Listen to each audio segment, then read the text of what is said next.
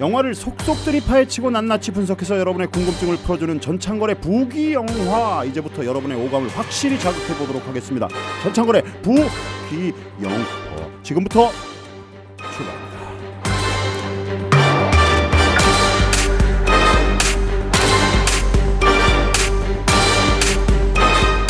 사람과 사람을 연결하는 공감 미디어 스마트 미디어 N입니다.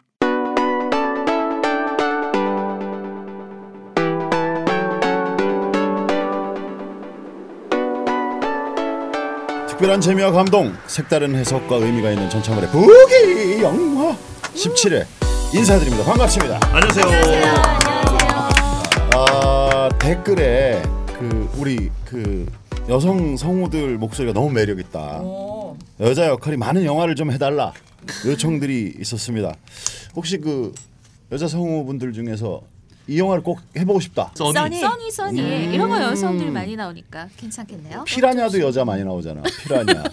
그 어. 옛날 영화 아니에요? 피라냐는 아 이거만 하는 그런 거 있잖아요. 러시아 감옥에서의 생활 뭐 이런 거. 아 그래. 그런 것도 있어. 너도 다운 많이 받아서 보는 아, 거야? 뭐 이렇게 자 이번 주에 다룰 영화는 연쇄살인 실화극이죠. 농촌 스릴러 살인의 추억입니다. 살인의 추억은 영화 전문 매체 시네마스코프가 선정한 2000년대 최고의 영화 9위에 오른 작품이기도 하답니다. 명작은 10년이 지나도 언제 봐도 좋을 것 같습니다.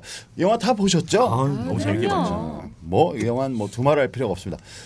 아시다시피 살인의 추억은 김광민 원작 희곡의 날 보러 와요를 바탕으로 했는데요. 봉준호 감독이 6년 동안 시나리오 작업을 하면서 개봉을 할 때쯤이면 범인이 잡히지 않을까 어, 이렇게 예측을 했다고 하지만 안타깝게도 2006년에 10여 차례 일어난 화성 연쇄 살인 사건의 공소시효가 만료되면서 미제 사건으로 남게 되었습니다.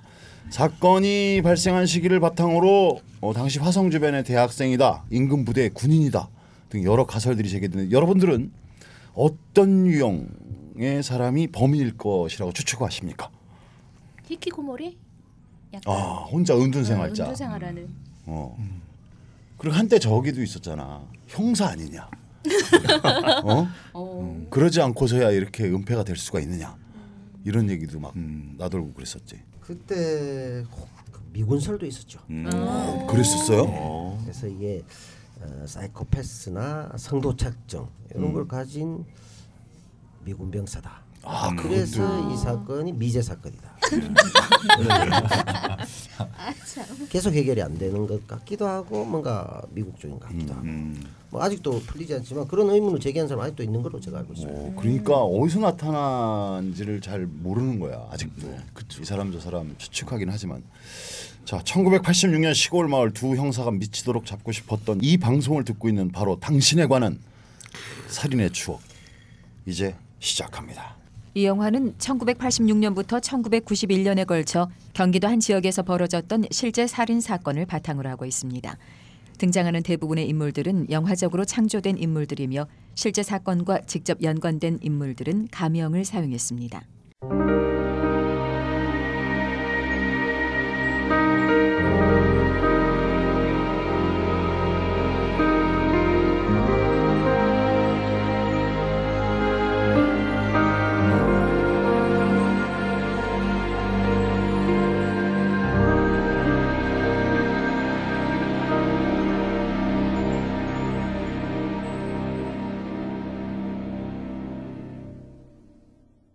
때는 1986년 10월 23일 추수 직전 경기도 화성에 노는 노랗게 물들어가고 있는데요. 화성 경찰서 구반장과 박도만 형사는 벌거벗은 여성의 시체가 발견된 논 한가운데에 있는 수로 근처에 먼저 도착했습니다. 이번이 벌써 이 몇 번째 사건인지. 아이 저박 형사, 저기 파란 대문 사는 박 여사처럼 수첩의 용의자 사진은 왜 자꾸 들여다보고 앉았어? 어? 에이 반장님, 아 제가 무당 눈깔 아닙니까? 도끼 서린 무당 눈깔로 보면 진실한 사람도 잘 보이고 그러나? 그럼요. 아, 수첩에 얘네들 얼굴을 보다 보면은 어느 순간에 그냥 쫙 느낌이 오거든. 딴 거는 몰라도 어? 아니 내가 사람 얼굴 보는 재주는 있다는 거 아니에요. 그래 그래 그러니까 그 우주의 기운이 얼굴을 막 그려주는 거야 어? 야 자 아예 돗자리를 깔지 아 정말 반장님. 아 진짜 사람 얼굴 딱 보면은 어? 이 새끼가 죄가 있는지 없는지 진실한지 자기 정치를 할 놈인지 어? 금세 답이 나와요. 내 눈은 못 속이거든. 시체 발견 현장 주변으로 어느새 동네 주민들과 아이들이 모여서 혼잡스러운 사건 현장으로 바뀌는데요. 그 옆으로 쭉 뻗은 기찻길까지 순경들은 접근 금지 라인을 두릅니다. 서투른 순경들이 우왕좌왕하는 사이에 구경꾼들은 점점 늘어가고 이때 무당 눈깔 박두만은 농로에서 범인의 것으로 보이는 발자국 하나를 발견하고 나뭇가지로 그 주위를 동그랗게 그립니다. 아씨 카톡으로 청와대 보고하는 것도 아닌데 감식반들을 왜안 와? 야 김순경 너 언제 연락했어? 저, 저, 저, 저, 저 저기 저 아유, 논두렁 위에 차가 멈추고 간부들과 감식반이 내립니다. 두만은 결정적 증거가 될 수 있는 범인의 족적을 확보하나 했는데 아까부터 들려오던 경운기 소리가 점점 가까워지더니 하필 두만이 표시해놓은 용의자의 발자국 정중앙 위로 지나가 버립니다. 아, 아 어르신! 아, 어르신! 아 경운기 세워! 아 세워! 아 자자자자자! 아 내참 씨. 경운기 바퀴가 뭉개버린 족적을 보며 찹찹한 두만의 마음과 달리 시체 주변으로 언제 왔는지 방송국 보도 차량과 기자들이 몰려옵니다. 더욱 소란스러워진 사건 현장에 지각한 감식반들은 논두렁을 지나면서 서로 사이좋게 삐끗하며 넘어지는데요. 아이고 지랄하고들 자빠지셨어요. 참 현장 감식하라고 했지 지들 보고 현장에 누구라고 그랬나 아예 엠병아. 경찰 간부들과 둘러싼 순경들 사이로 보이는 20대 초반 시신의 이름은 이향숙. 얼굴에는 거들이 씌어져 있고 양손은 찢긴 브라우스에 의해 뒤로 묶였고 벗겼다 다시 입힌 듯한 빨간색 외투가 튀는 모습입니다. 브레지어, 스타킹, 핸드백 끈에 의해 삼중으로 목이 조여 있는 상태인데요. 심지어 돌을 넣은 양말을 입에 물린 모습이 괴기스럽습니다.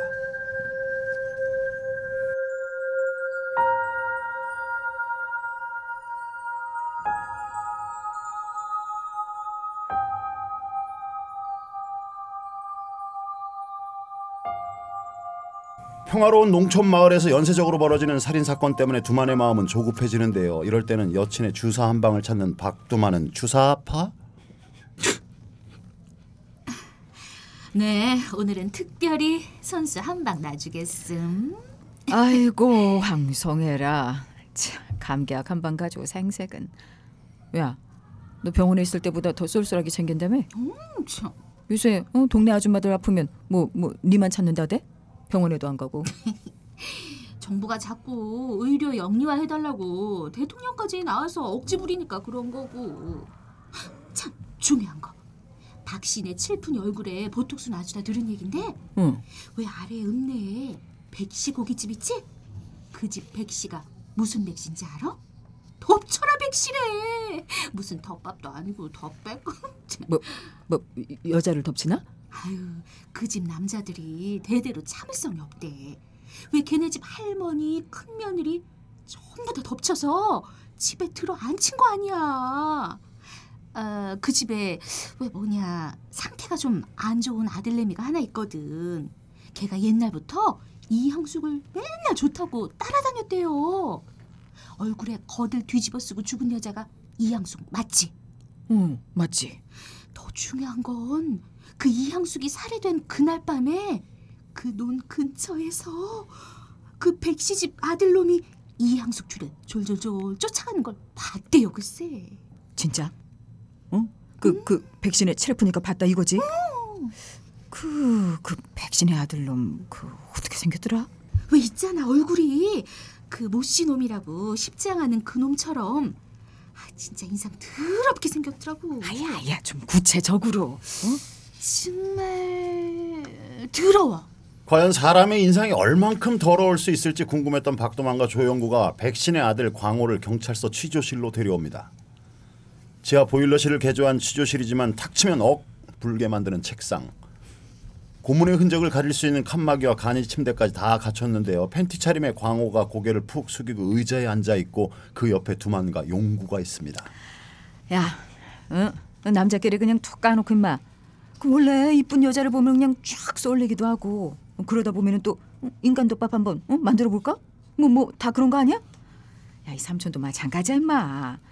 자, 광호야, 얘기를 좀 해보자. 너 이향숙이를 처음부터 죽이려고 그랬던 건 아니지? 예?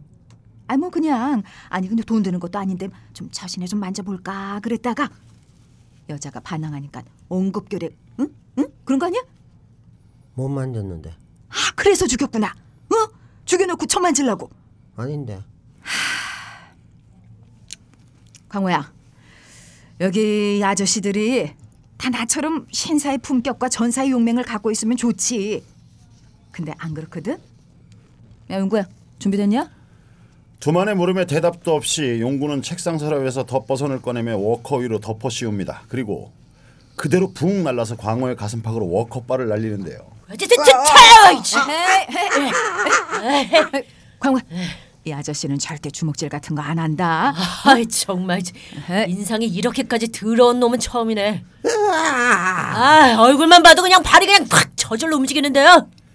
점점 둔탁한 소리를 내는 용구의 발길질에 바닥을 구르며 이리 꿈틀 저리 꿈틀하는 광호의 모습이 처량한데요. 아이고, 우리 광호, 광호야, 나 봐봐. 네가 진짜 죄가 없어? 예, 예. 아, 아 아니 아니 아니. 야, 똑바로. 무당 눈깔인 내 눈. 똑바로 보라니까. 마치 이양숙 사건의 앞날처럼 안개가 뿌연 국도를 젊은 여자가 걸어서 출근 중입니다. 그 뒤로 서울에서 온 서태윤 형사가 따라가는데요. 안 그래도 이 마을은 젊은 여자에게 유독 뒤숭숭한데 뒤에서 낯선 남자가 따라붙자 여자는 불안한 표정으로 자꾸 돌아봅니다. 어, 저기요. 아, 잠깐만요. 어, 여기 육교가 어느 쪽이죠? 태윤의 물음에도 못 들은 척하며 발걸음 서두르던 여자는 그만 삐끗하면서 휘청거리는데요. 이때 부축의 손길을 내밀려는 태윤이 성큼 다가가자 겁에 질린 여자가 깍 비명을 지르며 태윤의 팔을 뿌리칩니다. 당황한 여자와 황당한 태윤을 보던 차 한 대가 멈춰서고 박두만이 내립니다. 단숨에 태윤에게 달려든 두만은 가차없이 전략 폭격기를 날리는데요. 이런 씨발 바빠 죽겠는데. 야, 무슨 대한민국의 강간의 왕국이야? 아니, 너 뭐야? 왕국. 야, 네 육봉도 되냐? 씨. 아, 아, 이, 이, 잠깐. 나는 서울에서 온 경사. 아, 한참을 두들겨 맞던 태윤이 잠잠해지자 두만은 팔을 꺾고 수갑을 채웁니다. 아이 봐요. 아, 아가씨도 서해 같이 좀 가줘야겠어. 어머, 내가 왜요? 정부의 기습 발표로 지금 출근 안 하면 시운내고 당할지도 모르는데요. 피해자도 가야지 뭔 소리야? 어머머머머 웬일이니? 아, 너, 너 뭐야? 경찰이야? 어, 어, 아가씨! 아 어디가? 아가씨! 아 캐스팅이 이렇게 된 거였구나. 어. 아무튼 싸우면서 정든 아니 멍든 사이가 된 두만과 태윤은 화기애매하게 앉아서 경찰서로 향하는 중입니다. 아, 참. 아, 그 맞지만 말고 같이 좀 때리시지. 경찰이 근데 싸움을 못해도 되게 못하시네. 어? 아, 나도 좀 맞았으면 둘 미안할 텐데. 아, 뭐 미안하게 되시다. 어? 아, 이거 두루마는 휴지 말고 왜? 톡톡 뽑아 쓰는 휴지 없어요? 크리넥스 같은 거. 아이고 피가 그냥 톡톡 나시네. 뭐 그거라도 일단 꽂고 있어요. 아, 이 밑에 이 운동하는 뭐야? 어, 뭐? 어, 냄새. 아, 잠복할 때 이 운동화에다 똥 싸나? 어, 참. 아유 죄송. 지독하죠. 그래도 그게 증거물이야 증거물. 금세 시골 경찰서 근무 환경에 적응한 태윤은 두만과 용구와 함께 지하 취조실로 내려갑니다. 백광호는 수갑을 찬 채로 군만두를 손으로 집어먹고 있는데요. 벽 근처에 홀로 앉은 서태윤은 백광호 관련 수사 자료를 훑고 있습니다. 야 백광호 잘 봐라. 에? 그 이향숙 사건 당시에 현장에서 찍어놨던 발자국 사진이야 이게. 그리고 니네 집에서 가져온 이게 네 운동화. 너 너 신고 다니던 그 운동화 맞지? 아, 그래 안 그래? 야, 너 냄새로 확인해 볼래? 맞다. 맞다 내 운동화다. 그렇지. 자, 이 사진 봐라. 에? 사건 현장에서 발견한 발자국하고 이, 이 냄새 나는 운동화 이 밑바닥하고 모양이 어때? 똑같지? 중간에 상표까지 완전히 똑같지? 그렇지? 한심하네. 여자들 다 네가 죽인 거지? 아니다. 아니다. 향, 향촉이 안, 안 주겠다. 좋아, 좋아. 그럼 여자들을 네가 다 죽인 건 아니야. 그렇지? 아니다. 아, 어, 마, 맞다. 맞다. 그렇지. 그러니까 이양숙만은 네가 안 죽인 게 아니다 이거지? 어... 이런 게 바로 베테랑 형사의 신문 기법이다. 자, 자, 좋았어. 자, 광호야, 도장 찍자. 아, 아무도 안 주겠다. 아니 이 새끼가 지, 삼시세끼 식판에 젓갈을 비벼 먹었나 증거까지 나왔는데 잡아댈 거야? 야, 우리 사부 어딨냐? 늦은 밤 노동의 소중함을 일깨워주는 광호 덕분에 네 사람은 야산으로 향합니다. 두만과 용구가 바라보는 가운데 광호가 서툰 삽질로 구덩이를 파고 있는데요. 마침 따라온 서태현도 달밤에 삽질을 지켜봅니다. 자세 봐라 삽질하고 자빠졌네 너이 새끼야 삽질도 하나 똑바로 못하는 거야? 광호야, 그 삽질 한 번 할 때마다 네 죄가 한 개씩 그냥 쏙쏙 떠오르지. 그러니까 새끼야 죽기 전에 죄를 다 털어놔. 얼굴은 그래도 응, 마음만은 깨끗하게. 야, 너 그 얼굴에 이, 이- 이것 때문에 여자들이 다 너 피하지. 맞다. 나다다 피한다. 너 그 얼굴 때문에 여자랑 한 번도 못 해봤지? 그래서 여자들이 미워 죽겠지. 여자들 다 죽여버리고 싶지. 내 얼굴 보고 찡그린 여자들 다, 다 죽여버릴 거다. 야, 용구야, 녹음기 켜. 빨리. 나 보고 찡그린 애들 전부 다 죽인다. 아이고, 우리 광호가 한이 많구나. 그래서 그 여자들 다 죽인 거야? 누구? 아, 다 죽인다며. 여자들. 죽은 이 향수기도 네 얼굴 보고 찡 찡그렸구나. 어, 어, 그렇지? 어, 어. 넌 향수기가 좋아서 맨날 맨날 따라다녔는데 그런 향수기는 네 마음도 몰라주고 네 얼굴만 보면 지 얼굴을 찡그린단 말이야. 아유 더러워 하면서 그치? 맞다 맞다. 향수이 나 보면 찡그린다. 그래서 죽여버렸다. 그지? 기찻길 옆에 그 논에서 그래 맞아. 너 거기서 어떻게 했어? 목을 향수이 목을 꽉꽉 졸랐다. 몰라? 어, 브라자 향수기 하얀 브라자로 그리고 스타킹 스- 스타킹 걸로 또 꽉꽉 조른다. 그래 맞아 스타킹. 두 번째 조른 게 바로 스타킹이야. 이 새끼. 아야 너 보기보다 기억력 좋다. 아 이 새끼 어, 어, 머리가 좋으니까 프롬프트 없어도 다 기억을 하네. 어? 이, 이, 이 뭐더라? 그 그게 뭐더라? 무슨 그, 그, 그건 같은데? 핸드백 끈. 맞아. 가 가방끈. 어, 그걸로 또막 막 목을 막 조르는데 그러니까 향- 향수가 몸을 약간 부르르르 떨더니 어, 와- 완전히 죽- 죽은 것 같더라고. 그래서 향수기 머리에 머리에 씌운다. 향수기 반스를 반스를 모자처럼 씌우더라고. 거들 말이지 거들. 내가 지금 너 거들어 주는 거야. 맞아. 그들. 그 향수기 얼굴에다 쓱 덮어 씌우는데 벗긴 옷을 다시 입힌다. 그건 왜 그랬냐? 몰라? 다시 입혔다. 다시. 왜 그랬냐니까 나야 모르지. 아이고 이 새끼가 아, 잘 나가다가 아 똑바로 말해 마. 너 그 다음에 어떻게 했어? 막 뛰었어. 뛴다. 비가 많이 왔어. 계속 번개도 막 쳐. 꽉꽉꽉왕. 아 얼른 뛰어내니까. 번개 또 친다. 꽉왕. 아이 새끼. 야 다시 파.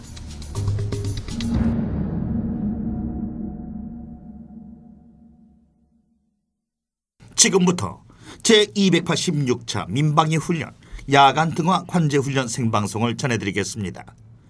잠시 후 훈련 경계 경보 발령과 함께 각 가정과 건물 모든 관공서에는 신속한 소등이 이루어지고 있습니다. 그러나 일부 세대에서는 이향숙 사건 현장 검증 날 경찰과 보도 차량들이 논밭 주변에 서 있습니다. 수갑을 찬 백광호를 데려온 두만과 용구가 현장 검증을 진행하고 있는데요. 지금이라도 중단시키세요, 반장님. 뭔 소린겨 자꾸 어차피 이 현장 검증 제대로 될 수가 없습니다. 개망신 전에 미리 취소하시죠. 아무 핑계나 대세요. 용의자 몸 상태가 안 좋다거나 왜 이런겨 아니 왜 다 된 밥상에 똥구정물을 뿌리는겨 아까부터 계속 말씀드렸지 않습니까? 백광호 쟨 범인이 아니라니까. 구반장님, 죽은 여자 목이 핸드백 끈 같은 걸로 세 번이나 꽁꽁 묶였죠. 손이랑 발도 꽉꽉 묶어서 단단하고 정교하게 매듭을 만들어 놨잖아요. 백광호 제 손 한번 봐봐요. 저렇게 화상 입은 손으로 묶는 게 가능합니까? 에이, 소영사. 아, 당신 그냥 그 저기 저기 저 차 속에 좀 들어가 있지. 포기하고 망신의 현장에서 벗어나는 태연을 등진 채 현장 검증은 계속됩니다. 진흙투성이를 한 백강호가 어설픈 자세로 덮치는 신용을 하던 중 갑자기 몸을 벌떡 일으키는데요. 저 멀리 구경꾼 무리를 바라봅니다. 그곳에는 50대 남자가 손을 흔들고 있는데요. 아빠! 야마 광호야 아빠!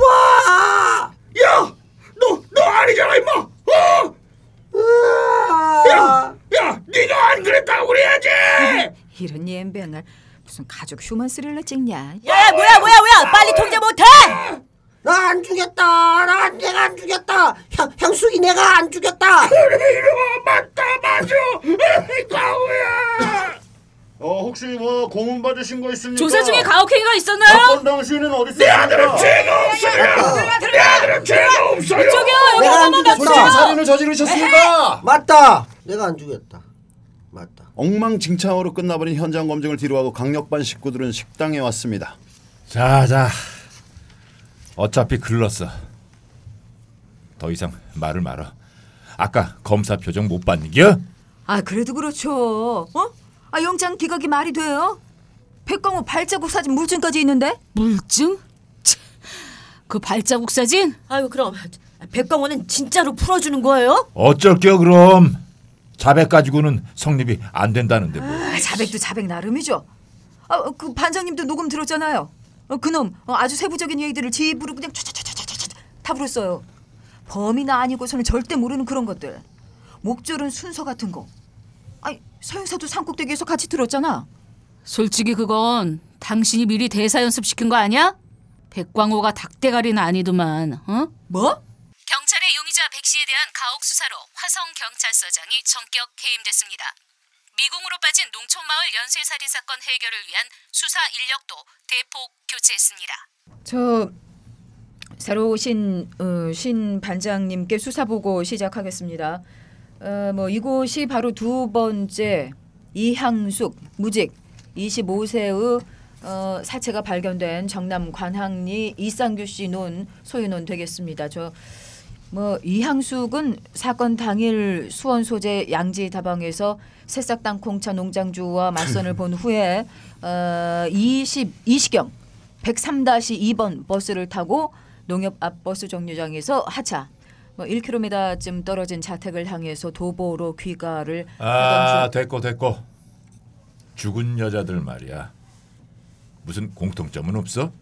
뭐, 뭐 일단 뭐 다 미혼이다. 뭐 뭐 이런 거. 저, 다 예, 예쁘잖아요 반반하지 사건 날 전부 비가 왔어요. 뭐 뭐라고? 다들 비 오는 밤에 살해됐다고. 그리고 빨간 옷. 죽은 여자가 빨간 옷을 입고 있었어요. 두 명 다? 아니요, 세 명 다. 세 명이라니. 야, 서영사, 뭔 개소리야 지금? 살해된 여자가 하나 더 있어요. 아직 시체가 안 나와서 그렇지. 신 반장님, 이거 실종자 신고 서류인데요. 이름이 특이하죠. 독고 현순 27세. 작년 10월 18일 실종. 1차 박보희 사건 나기 바로 이틀 전에 실종됐어요. 참네. 하나 또 누구라고? 독고 현순, 어, 걔는 나도 잘 아는 애야. 아 이 동네에서 현순이 모르면 간첩이죠 서영사님 간첩이에요? 아님 종북? 야, 그 정남면에 독고 현순이라고 그 집 나간 지가 꽤 돼서 뭐 뭐 실종 신고가 들어오기는 아, 했는데. 이건 단순 실종이 아닙니다, 반장님. 서류들만 자세히 훑어봐도 알 수 있죠. 서류는 절대 거짓말 안 하거든. 뭐, 뭐 진실한 서류냐? 실종 당시 독고 현순이 입은 옷이 붉은색 파카입니다. 서류에도 떡하니 나와 있죠. 그럼 이 기상청 서류는 뭐야? 어, 사인펜 표시된 부분이 실종되던 날 날씨입니다. 그날 저녁도 비가 왔죠. 비 오는 날 빨간 옷이라 이거지. 확실해요. 살해된 겁니다. 같은 범인한테. 아이고야. 뭐뭐 동네 도로 가는 걸 영 모르니까 말도 안 되는 소리를 하는구만. 현순이 걔는 옛날부터 입버릇처럼 나 서울 간다 서울 간다 했던 애라고. 아마 지금 시체가 어디쯤 있을지 대략 짐작이 갑니다. 제일 뒷장에 지도 보세요. 거기 어, 실종 당일날 이 여자 동선 예상 범행 지점들 전부 체크해봤습니다. 자 어디 보자. 전경 이대중대 붙여주십시오. 이틀 안에 찾습니다. 자신 있냐?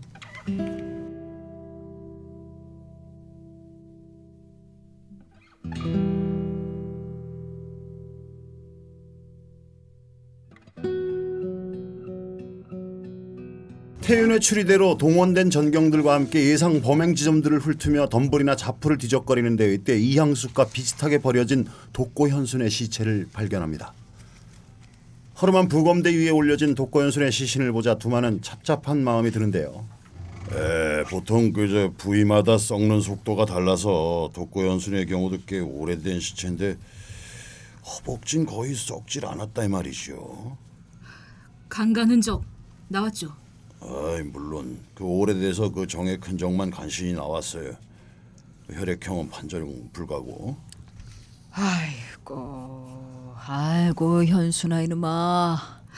보시다시피 이번에도 피해자 물건만 사용했어요. 목을 조른 게 피해자 스타킹이니까 피해자 거드를 얼굴에다 덮어 씌운 건 이항숙 때와 똑같죠. 손발을 뒤로 꽁꽁 묶은 것도 피해자 양말에 돌을 넣어서 입에 재갈을 물린 것도 마찬가지. 어쨌든 자기 물건은 단 하나도 안 남기는구만. 살해 수법, 뒤처리 방법.